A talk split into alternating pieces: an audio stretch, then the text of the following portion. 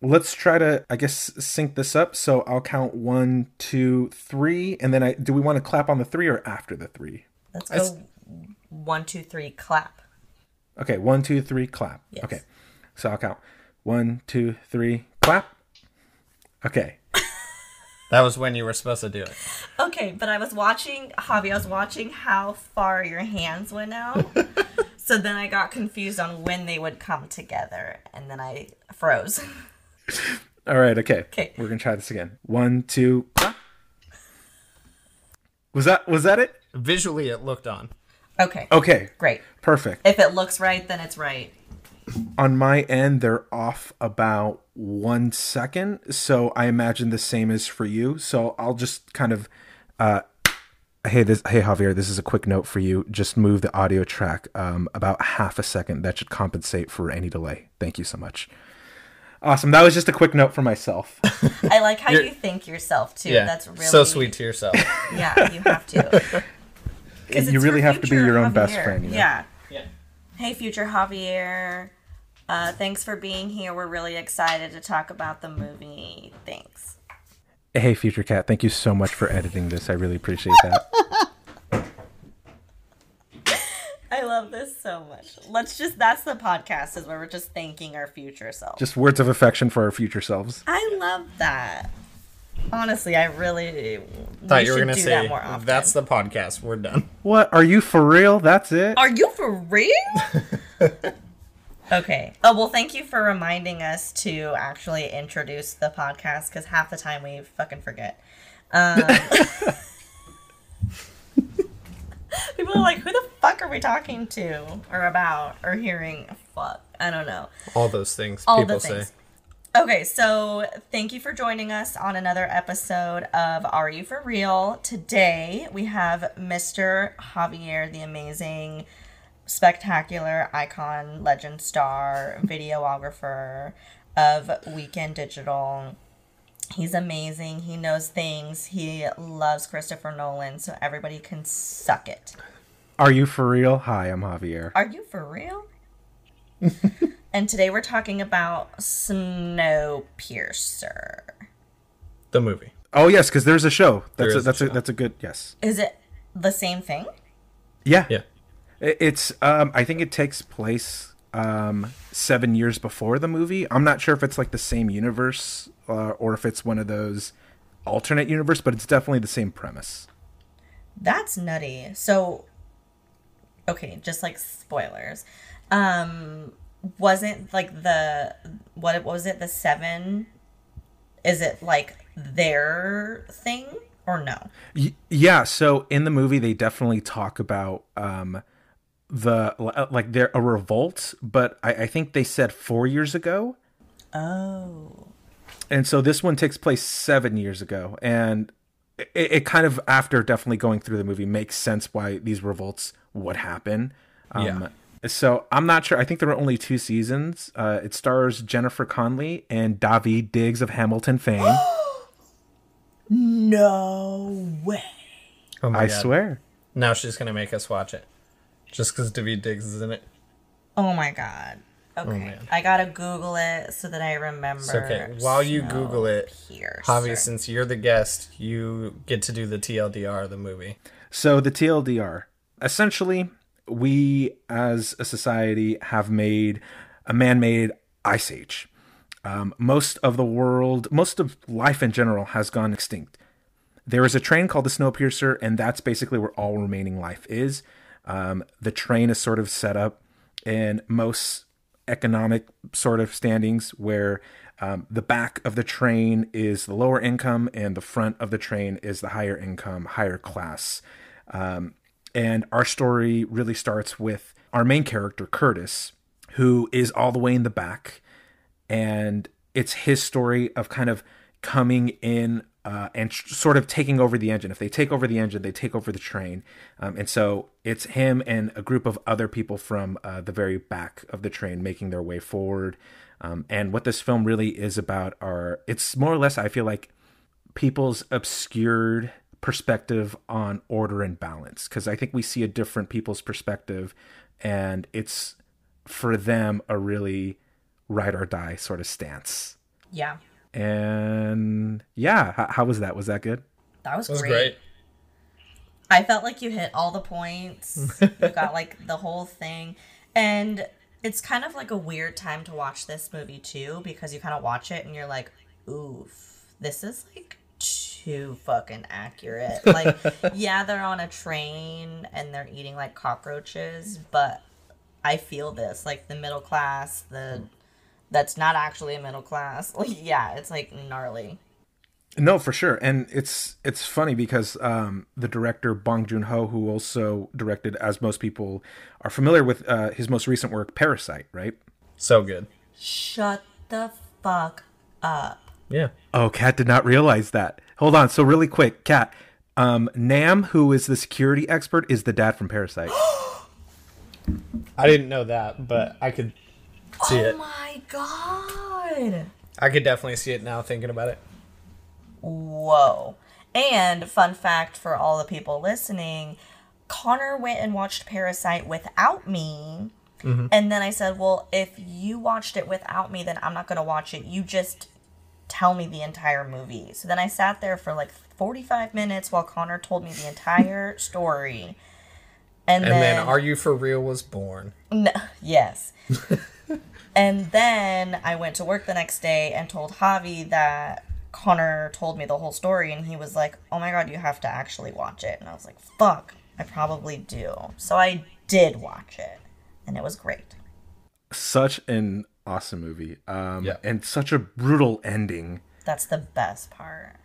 Um, but no, yeah, it's it's kind of funny because he touches on a few of those themes, right? Sort of depicting the lower class and the higher class and kind of the differences between them, um, to, told in totally different ways. Uh, Oh, yeah. Yeah. this one's, for lack of, of a better word, it's an action film and a fucking awesome one. Yeah. I love this movie so much. Uh, I hadn't seen it since it first came out, which was I think back in 2013. Oh, wow. And man, I'm so glad I rewatched it because uh, I liked it back then because I just thought it was going to be a generic action movie. Yeah. And rewatching it now and kind of just having a better understanding of movies. But not only that, uh, the director. I'm seeing a lot of little things that I'm like, oh my God, that was so intentional. I didn't realize it. And I just have such a greater appreciation for this movie now. Yeah, even like just watching it through a different lens, like us doing the podcast about it, because I've seen this movie probably two, three times a year since it came out. Mm-hmm. Love it. Wow.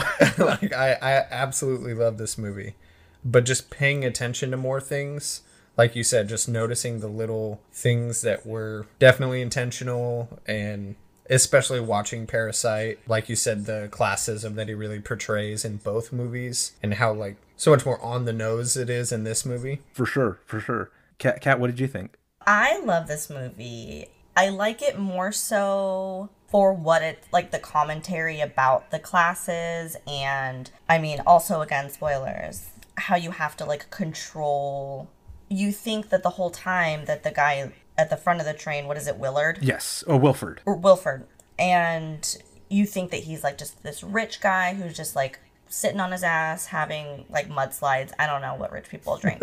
Um, but he actually has a really hard job where you have to create these instances where the people fight against each other and you have to do it to where it's believable enough and you know that people die that's like the whole point but you have to do it in a way that saves more people than die. Like what is like the best for the many is like not the best for the few or something like that. Uh, the needs of the many outweigh the needs of the few. exactly. Yeah. that one. I mean, if you think about it, Wilford is just like the ultimate social hacker, just puppeteering these rebellions to take place and like slowly planting stuff within Curtis, and it's good. Yeah, well, in the whole movie, you're like, yeah, like, fuck this guy, and then Curtis is the best, and then you meet Wilford, and then it opens up a whole new perspective of like, Curtis is one person, and he's trying to make sure that the rest of the train survives.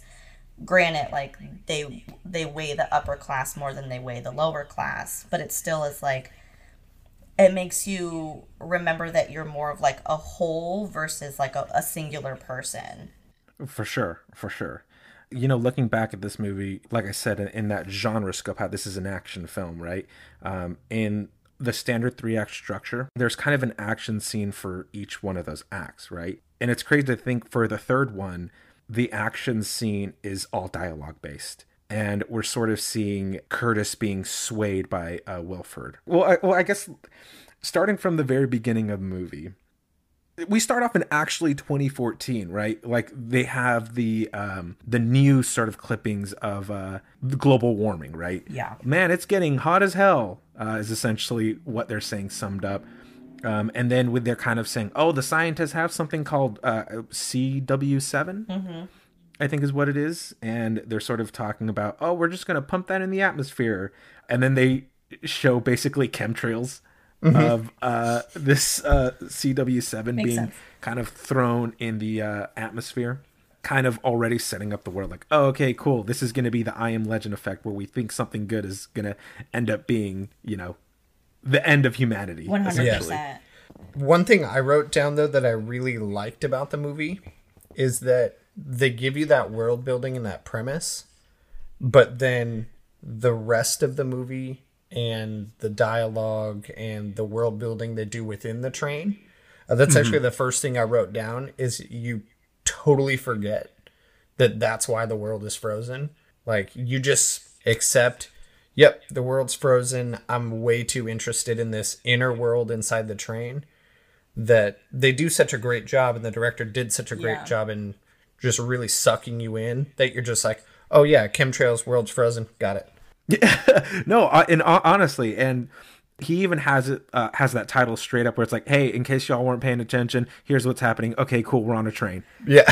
right like let me just get you up to speed which also is crazy too that you realize that the world or the, they don't really like go into specifics on who puts that stuff into the atmosphere but like we do it to ourselves so you kind of have to be like oh fuck. Like this is also a commentary on global warming like in a roundabout way. Like, Right. oh let's right, let's right, just do something really severe to fix it and it just totally fucking backfires. No, yeah, they course correct way too hard. yeah.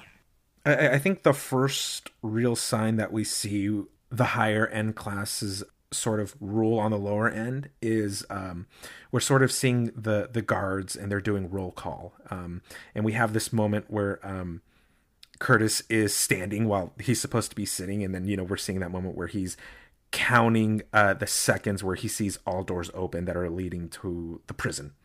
A moment after that they start asking all right does anyone here play the violin? Vi- and you know they're saying it in uh, different languages because there's so many different uh, uh, people here from uh, uh, different cultures. Um, and it's weird that in 17 years that they all haven't adapted to one language but i guess this also does a pretty good job of world building in the sense of even though these people are all still stuck together there are probably still people who are off in their own smaller communities in these sub communities you know? Right. Which I think a really good example of that is skipping ahead a little bit, but when Edgar's collecting the barrels and he's like messing around on them, he knocks over that guy's um, Buddhist idol. And that was so clearly like just that guy's thing. And nowhere else do they ever mention religion at all, other than the overarching like Wilford Oracle Savior kind of religion that they're all indoctrinated Yeah. in. But kind of to your point, like he had that one siloed little thing. No, Yeah, it, it- and that that was something I totally missed. Um, I'm like, oh, cool. There's probably different cultures, and then you're like, oh yeah, that's actually sort of explained even further, you know. Um, and that's one of the things I love about this film is, um, uh, so I uh, rewatched this film with Camille, and she had a couple of questions coming in. Had she never seen it before? No, it was her first time. Oh man. And I was so excited because all the questions she had, I didn't want to say anything because I'm like, oh, they they answer that. All Yeah. the questions they answer. And I'm like, wow, this is such a good movie because they answer it in a way where it's like not super I'm holding your hand. There's the one section that is probably the most hand-holdy section, which is the classroom scene. And but they have a really small little touchstone that I love that adds an extra layer of world building where they talk about the Frozen Seven Yes. this is cool like this is adding an extra layer of like a, a world building. Right, because that's also just their own experience. It's only people on the train know about this. Exactly. Another really small point of that was early on when you first are really introduced to Timmy and they're trying to get the block from him because it's got the note in it. Edgar and Curtis are both asking like, "What do you want? Anything?" And he goes, "In the whole wide train." Yeah. He doesn't say whole wide world, the whole wide train. Yeah, That's it. Yeah. that's nutty. Uh, oh man, this movie is so good. I'm realizing we're still on the first scene. Can we talk about the the, the scene where the guy is getting his arm frozen uh, as Mason is giving this speech about how you know your place, essentially? Iconic. Okay, wait. So yeah, yeah. So then the guy throws the shoe, and then that lady in the yellow coat that gets all the kids, she like licks her blood. She like touches her forehead with the blood on it and then like licks it, which is disgusting. And then I was like, oh my god, I forgot about the arm because it's like I kind of re- remembered that there was like a weird consequence, but then that was like so weird. I wrote this line that said, "This is a size 10 chaos." And I It's like iconic. I love it. Uh, no, yeah, and and that's the thing. There's a lot of humor in this too. Uh, like she has a line later on where she's like says like, uh, "You guys have been sucking on the glorious tit of Wilford" or something like that. Oh my god. Kat didn't realize who the actress was that was playing that till like halfway through. Really? Yeah, well, and I was like, okay, she looks like Tilda Swinton because she has like that gaunt, you know. Androgynous look. Right, but then I'm like, is it her though? Like this person, especially with the glasses, it looks like a completely different person. Yeah, she can really transform herself. Yeah, she's underrated for sure. So jumping forward but sticking with her character, what was that thing when she's like trying to beg for his her life at the end and she takes her like denture out? and then goes, Yeah. Curtis. like Ew. it just didn't seem to serve any purpose other than just being super odd. Yeah, I'm I'm wondering what the significance of that symbol sort of meant. I, I so I'm I'm realizing there has to be something there. It's just something that I fully don't understand. Like there's a moment get kind of jumping around again. Um also, if this is anyone listening to this podcast and have never seen this movie, please watch this movie. uh, You it's have to so watch this, good. otherwise We're gonna jump make around so much. There's no way you're ever gonna know what's going on.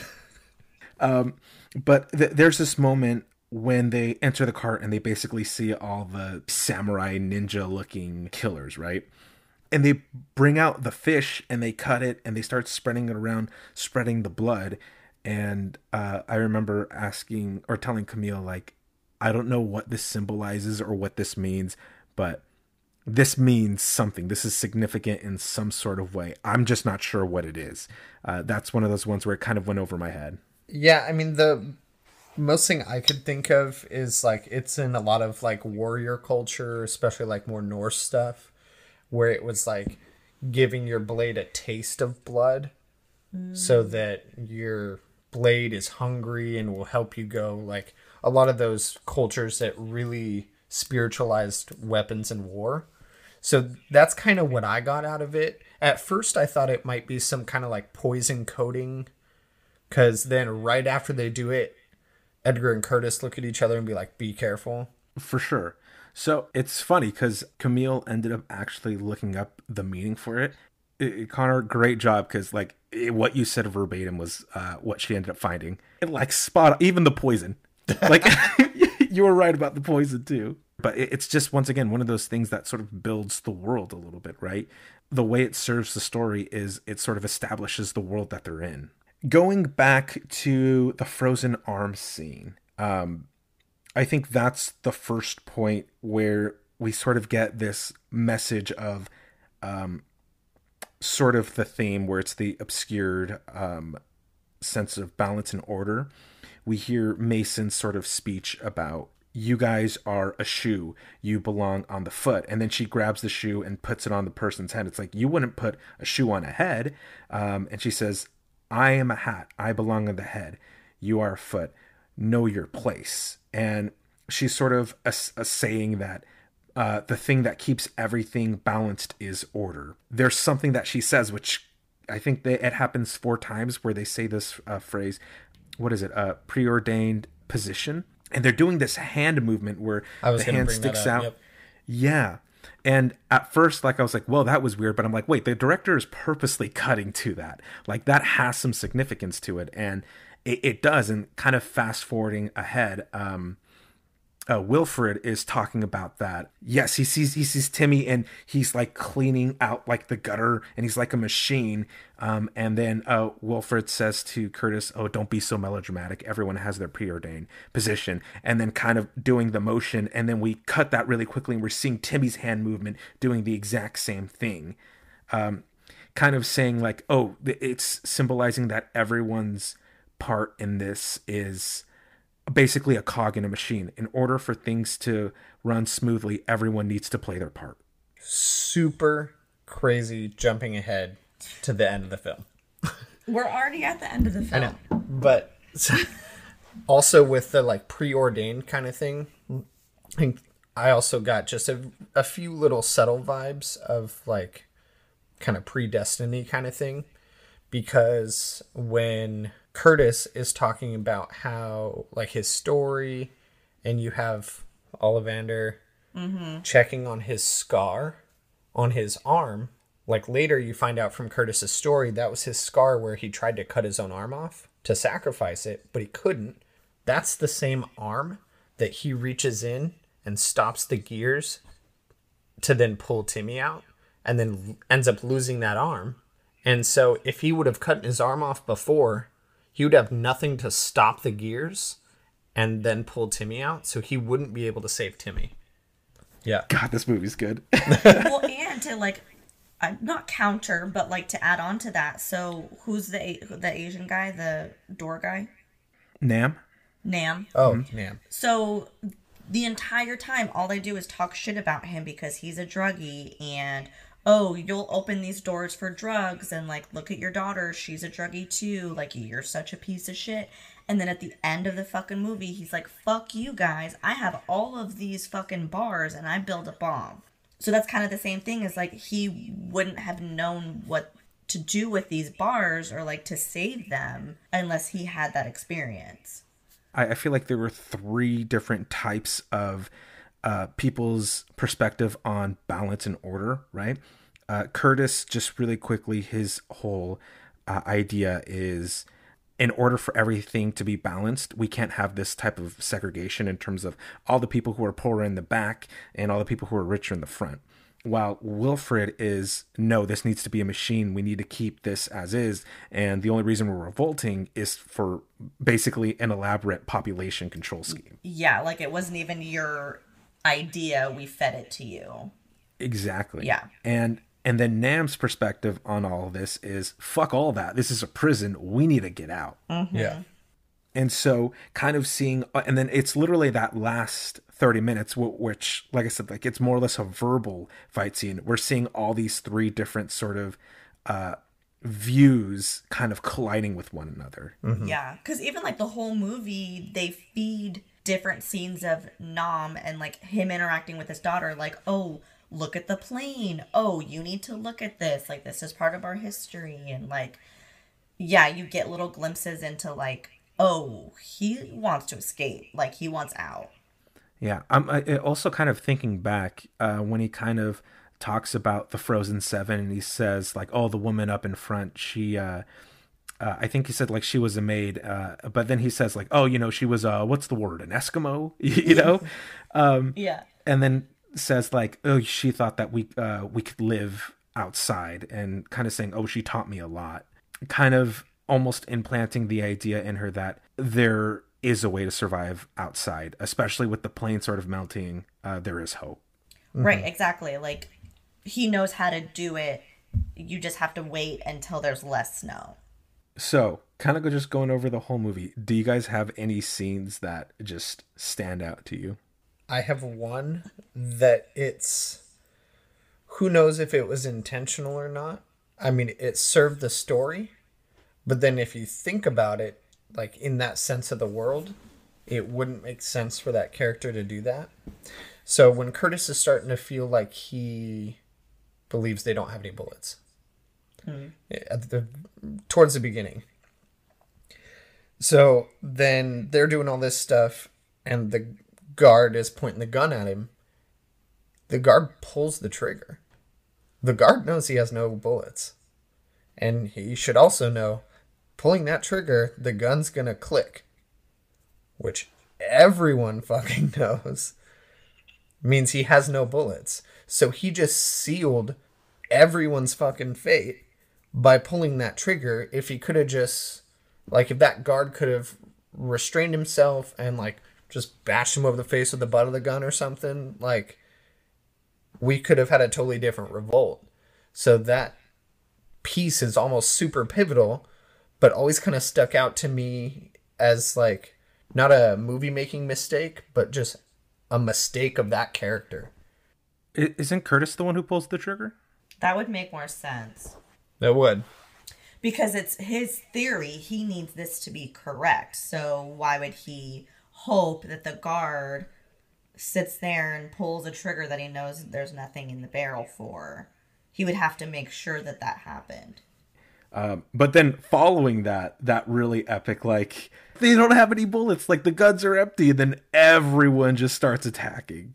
Really great scene. Uh, and something else that I really love about this movie are all the characters. They all feel totally fleshed out. Oh, like Gray, who kind of seems as if he's the one who's protecting uh, Gilliam. Um, I love his entrance. You can like tell like the second he starts walking, oh, this guy's a fighter, you know. He comes in with a lot of confidence and just starts doing some parkour kills and just starts killing people, you know. So, Javi, I don't know if you notice. I felt like I picked up this time watching it on some a relationship I never picked up on. Um, so the big kind of brutish guy who takes the hammer to the arm has like that beard and mustache. So from the very beginning, when um, Tilda Swinton's character is doing her first speech, he's actually like leaning on the shoulder of that balding guy from the sauna scene. And then there's just like a few little tiny moments here and there. And then after that guy gets killed by Nam's daughter, the that's when the like balding guy from the sauna goes on like a fucking rampage. This time watching the movie, I'd never picked it up before, was very likely the relationship of those two characters, like being a couple. Yeah, yeah. It's it's uh, funny that you said that because I drew that conclusion uh, driving home from work today. but no, yeah, I, I definitely think you you bring up a good point there. I I for sure I'm gonna watch it again and I'm, I'm gonna be looking for that. Yeah. Yeah, I would really love to know. like, what's your guys' situation? Okay, so there's a couple things. Um, okay, so it's mostly just like little tiny details that are hilarious, which they shouldn't be because this is an action movie. So when they're in the middle of that fight scene with the axes, and then all of a sudden they're passing that certain point, which means like it's the new year. And then they all like count down and say happy new year or something i don't forget i forget what they say. But then there's this one guy who's super fucking bloody. He's on the ground and then he's just like yeah like you can tell that he's like fading away but he's like yeah also happy new year And that kind of goes on to like say how order is such a, a prevalent thing for them, right? It's like even we're in the heat of battle, hey, we still have to celebrate New Year's. right Yeah. it's like the routine like you have to do this at this time regardless um and then i forget i don't know who the guy is he's like the other asian guy who curtis or maybe it's curtis's friend when they're in the teacher scene and then he like maybe he's like the conductor like the voice guy Oh.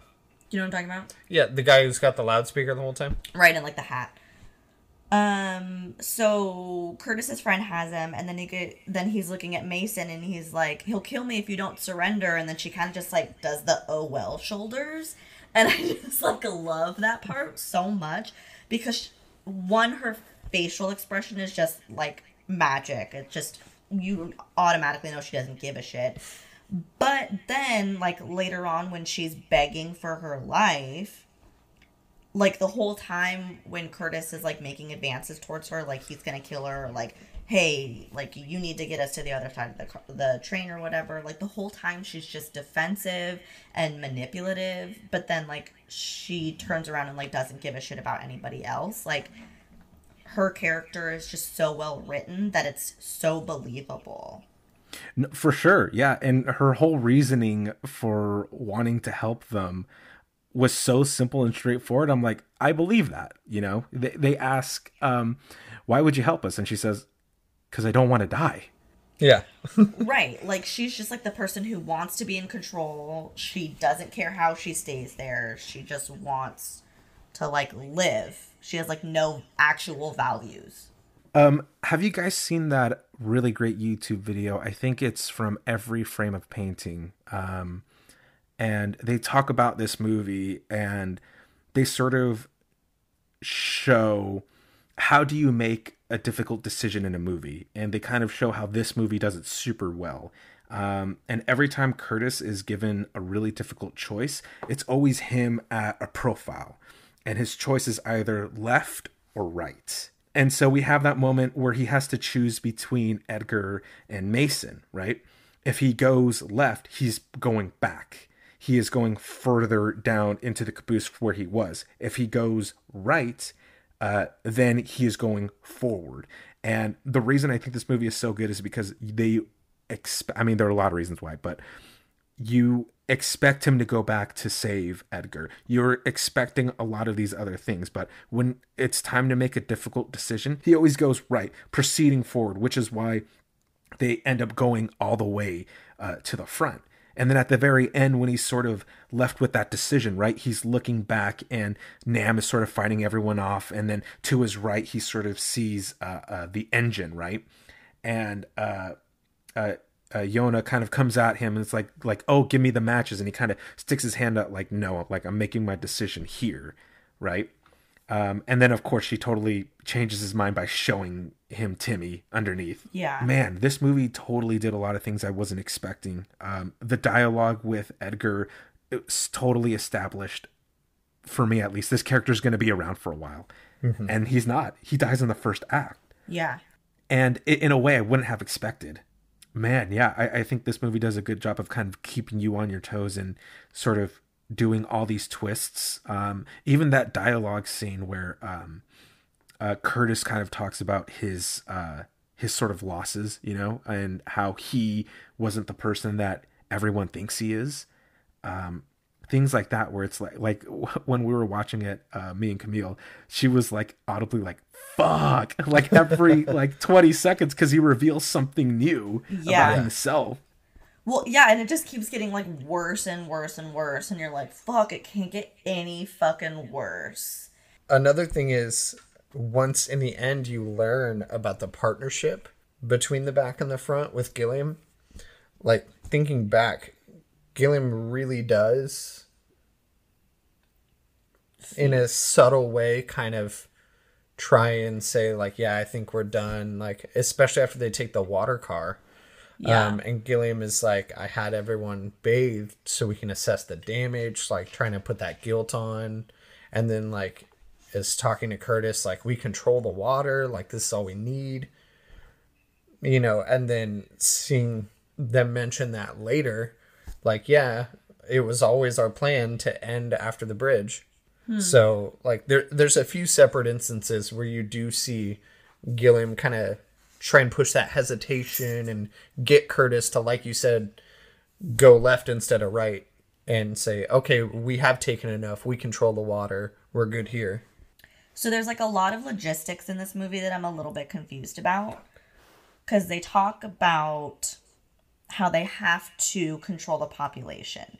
And I get how they stuff all the poor people in the back of the train, but then like how many poor people cars are there and how many rich people cars there are and based on how many people you actually really see like you only see the kids and the teacher scene which okay cool there's only like eight kids and then you see adults in the clubbing scene and you're like okay so like where the rest is everybody Yeah.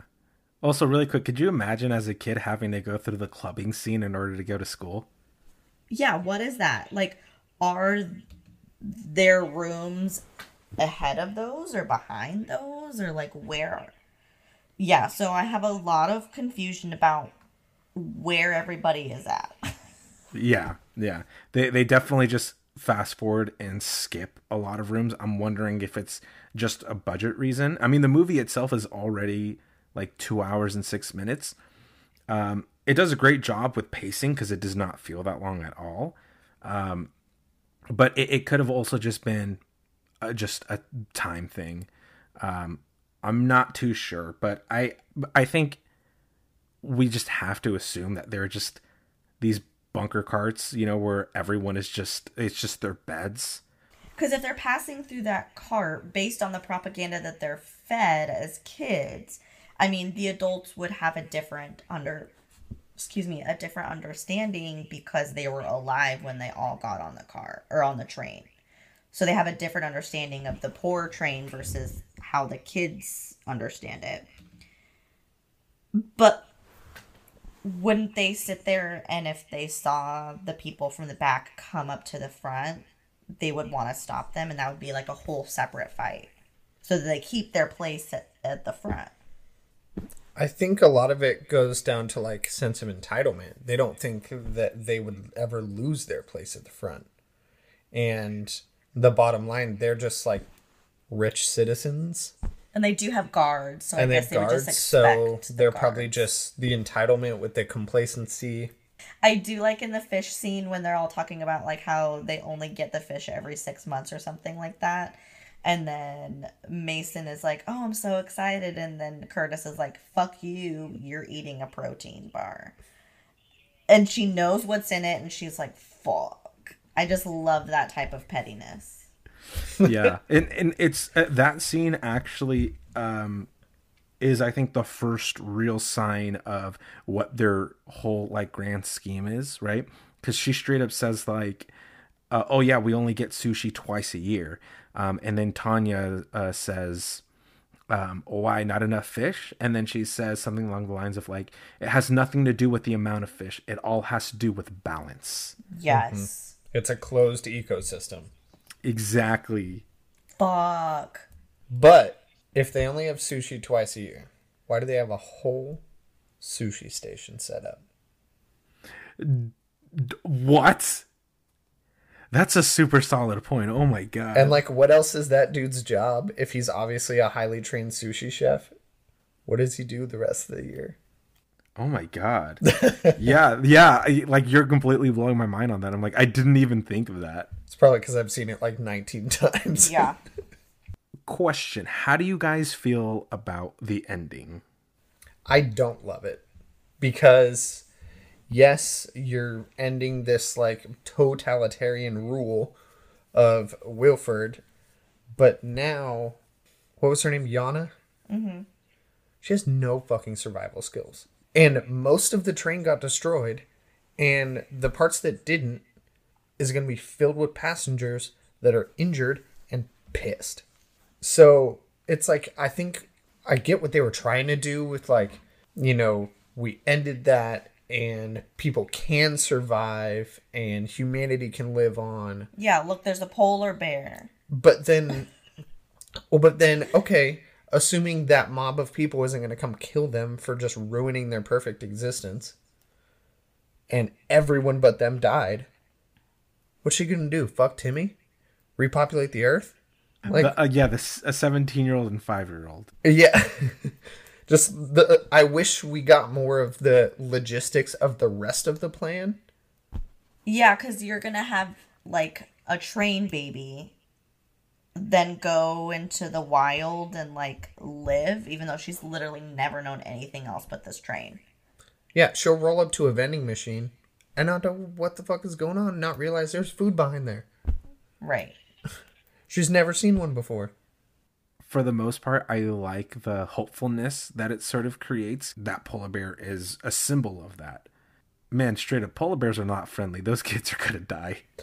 Yeah, well, Right. and yeah, a polar bear is perfectly equipped to live right now. You oh, with a fur coat, probably not. yeah, like you don't have the right survival skills, you don't have the right clothing. And I mean, what you can also assume that they're like, hey, everybody who doesn't want to be lower class or like live in the back and like have a shitty life, you can now exit the train. But like, then the train keeps going with the rich people, but then who is piloting the train? There's like way too many things that it brings up. It's kind of just like, it's wrapped up way too quickly. Yeah, what are they gonna eat? okay so in his like whole speech Wilford is like oh yeah like everybody has a place you're all a cog in a machine whatever but they only use tail section kids because he says something about there never being like not Th- There's no, available. yeah, there's no shortage. Shortage. Thank I you. think. Yeah. So then it's kind of like, what is that saying? Because then his whole thing is balance and everybody has a role to play. But why is it only tail section kids? Because that's the contr- the only contributing factor they give. They don't do anything else. It's not like the tail section has jobs where they're providing for the train. They're just being supplied protein blocks and living back there. Yeah, but what are the other people doing? Besides the teacher, what is anybody else doing? The teacher being and the guards. affluent. I don't know. there was clearly a great ecstasy trade on that train. Oh, for sure. Or like maybe they helped fund the train and then that's why they get this seat at the front. Yeah. Yeah. They they establish with um, Mason's character that everyone else bought their uh, ticket and they smuggled their way in. You know. So, I mean, it, it could be as simple as that, but yeah. I feel like the ending could have made more sense if there were more generations in between. Like when you kind of look at everything, it's kind of like this is not that far removed from everything happening. Like it's only barely even one generation. So I feel like it would make more sense, especially with the population control. Like, why would you need to population control at least four times in 17 years? Like, if there's only so many people already on the train, they're eating people, they're so malnourished, none of those pregnancies are gonna work out. Like, let's be honest. Well, but they said in Curtis's story, I think the timing he put was within, it was like 90 days, they got the protein blocks. So for 16 and a half years, people been fucking. So, That's a lot of kids, man. I mean, but like, look at how many people are on there. Anyways, there's a bunch of old people. You know, none of them are making any kids. Yeah, but they also don't have condoms, birth control of any kind. Yeah, but there's only so many people that can produce. Yeah, 17 years, even one person, they can only get pregnant once a year. that's 17 kids. That would never happen. Because also, where are their doctors? There's probably A a, bunch of those kids are dying. A bunch of those kids are dying. Maybe. It just doesn't make sense that they're having so many issues with population when it's only been not even 20 years. For sure. That's For like sure. not enough time to have four or five different revolts regarding population.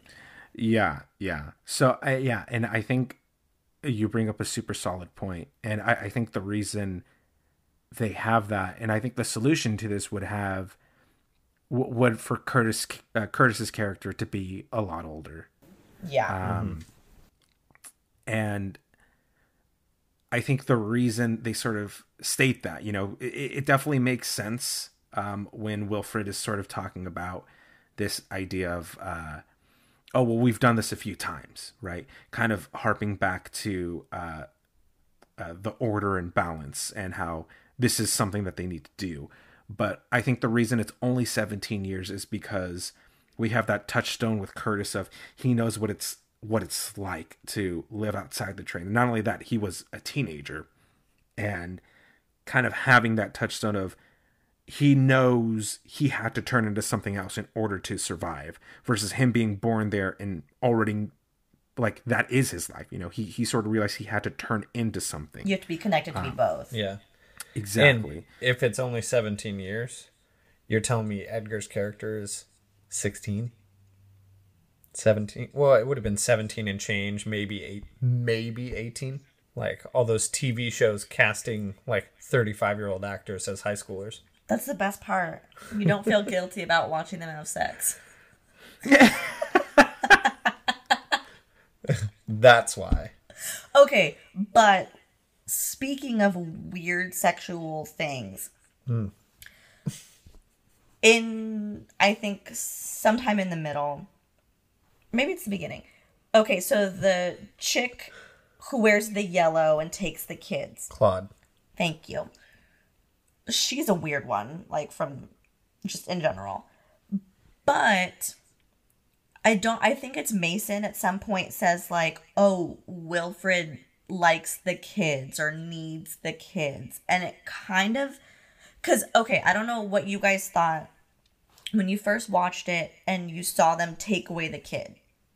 And you're like, "Oh, like I'm thinking that she's a mom who is now picking out a kid to be hers. Like the rich people just pick off the poor kids so they don't have like surrogates almost. Like that's exactly what i thought yeah right, so you're like okay, so you're picking out your like almost like the island. Like Never pick- crossed my mind. Really? Yeah. Uh, yeah, so I thought that she was like, mm, this is going to be my baby now and she takes the kid.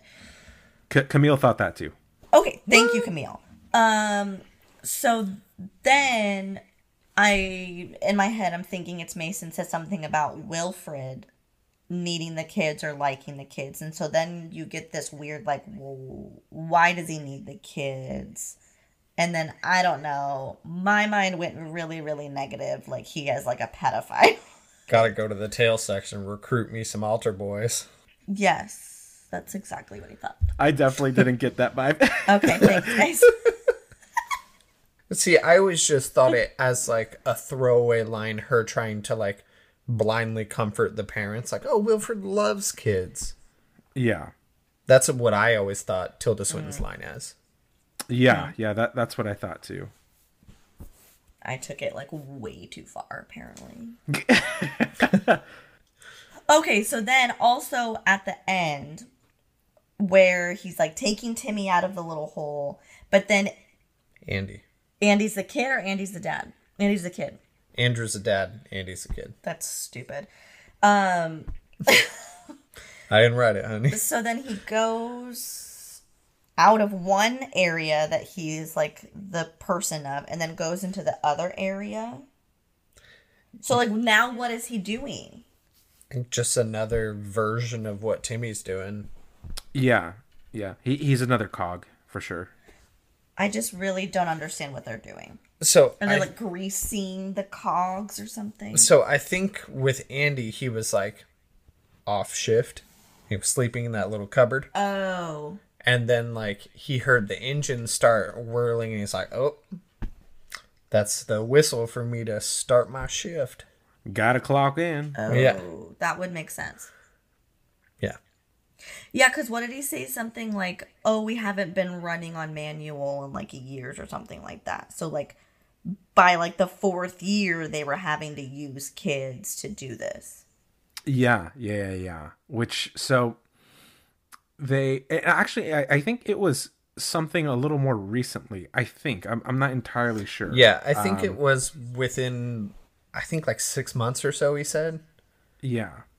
Hmm. And he said we have been running manual cuz the kids are manually doing it. Hmm. Not automatically doing it. But, like, why? Cuz he said the part broke down. Cuz like metal on metal stuff eventually wears. Yeah, they they deliberately use the word extinct. They use that a lot here. That word. I missed that. because I think I think they use the word extinct because it's like we're not just out of it, like it's It doesn't gone exist. and it's never coming back because we have no function to like manufacture new parts or anything. There's a huge oversight by someone Yeah. who wants a train that can go around the world forever. Like not having a manufacturing car. Right. Who's building all your replacement parts forever? Come on, Wilford. He's an You got a engineer. sauna He knows metal on metal breaks down. Yeah, you're telling me that Henry Ford in 1912 figured it out, but you couldn't? Big oof, Wilford. That's why Come we're on, not Wilford. driving around in our Wilford wagons. Woof. I I ain't buying that, Wilford. Come on. No. This ain't no Tesla shit. um. Yeah. I mean, that's that's essentially everything that I have here. Uh, I was taking notes and then I just kind of stopped just to actually just watch and observe. Yeah, you get kind Um, of sucked in. Yeah. I get so sucked in that I forget most of the movie. I have like this general feeling of like this was a great movie and I could pull out different parts. So I have to like write down what happened so I like stay on track of like the timing of the movie. Otherwise I don't know when things happen. But Yeah. bottom line is more people need to watch More this movie. people need to watch this movie. Are you for real? Are you for real? There we go. I love that. There we go. That's that's how we end it. that was it. Um, okay, wait. Did you say the the like scene of the movie that stood out to you? oh no, um, it was the same one that uh, Connor brought Yeah. up. Got it. Got it. Got it. Oh, uh, I I looked it up in the meantime. You were right, Javi. It is Curtis that pulls the trigger. There, there we go. It makes sense now. So plot hole plugged. oh, thank God. So another thing, super random thought. So Gray, obviously, at least from what it seemed, would probably have to be older and been trained before the train, because he's obviously the only person who knows that martial arts. So if he was training during the train, obviously they would have trained someone else probably, eh, or there'd be a master, or they'd keep it going in some way. So then, what was he doing before? that he got surrender or die tattooed on his arm. Like I think a lot of his tattoos were just to kind of add to the mystique of him yeah. and that character, but they really pointed those out. So if it is true that he was doing something crazy outside of the train before this happened, what was it? What was his life before the trade? yeah. That you need you need those options tattooed because you just got so tired of monologuing that you're just like, nah, just this one or that one. That's a super solid point. Oh my god. That's that's the second really big plot hole. um to summarize again, everyone please watch this movie. Wait, hold on. Oh my god, if if you're watching this or if you're listening to this and you haven't watched this movie, I'm so sorry. Um, yeah, it's been a train wreck. Honestly, if you're listening to this and you've never seen the movie, what the fuck are you doing? I mean, we say it at the beginning. You're just an of, agent of chaos. We say at the beginning of every episode, we're gonna spoil the fuck out of this movie. That's the so like, if you haven't watched it, you're gonna hate it. You know what? Oh, how about this? Okay, for people who are listening and who have already watched it, show this movie to someone who hasn't seen it. Yes. yes. There we go. And then the movie will take over the world. Are you for real? Are you for real? No more Corona, only Snowpiercer. The way that the fucking planet is on fire.